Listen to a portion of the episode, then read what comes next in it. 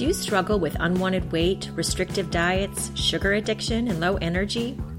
Do you crave being healthy, fit, and vibrantly alive? It's time to release the struggle, to awaken your glow, to live the healthy, vibrant life that is your birthright.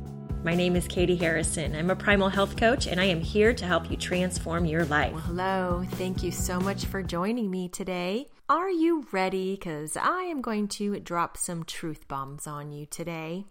I have great news to begin the podcast. The great news is that any diet can help you transform your body and release weight. And I have not so great news for you. Any diet will stop working if you don't confront the underlying issues of emotional eating.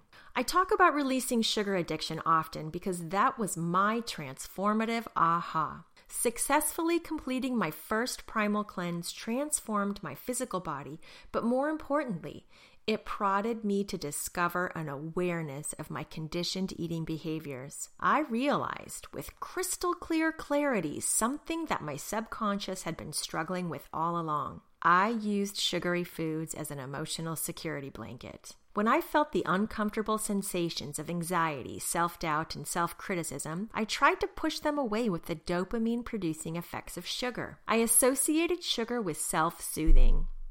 Now, I don't regret those years because I realize how this behavior served me until I was ready to dig deep and learn new behaviors. I can look back now and see that for most of my life, I was biologically and mentally addicted to sugar. it was such a struggle.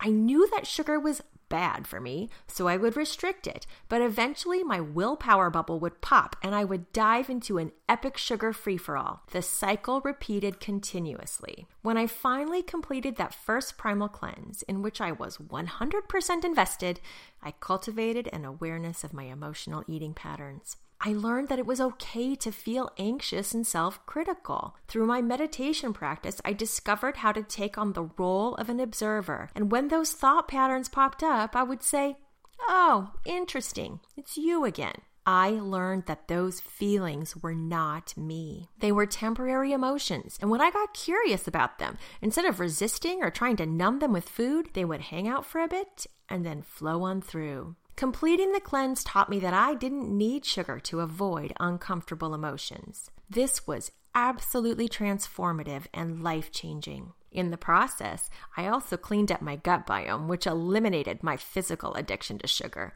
It was just all so amazing. Are you ready to open up with curiosity, to ask yourself the question why do I eat? Do you eat for purpose, for joy, for pleasure? Have you ever used food to feel better, to numb emotions, to push away uncomfortable feelings? If you are ready to release the struggle, I am here to guide you. Email me at katie at awakenyourglow.com for more information. As always, I am so happy you joined me today.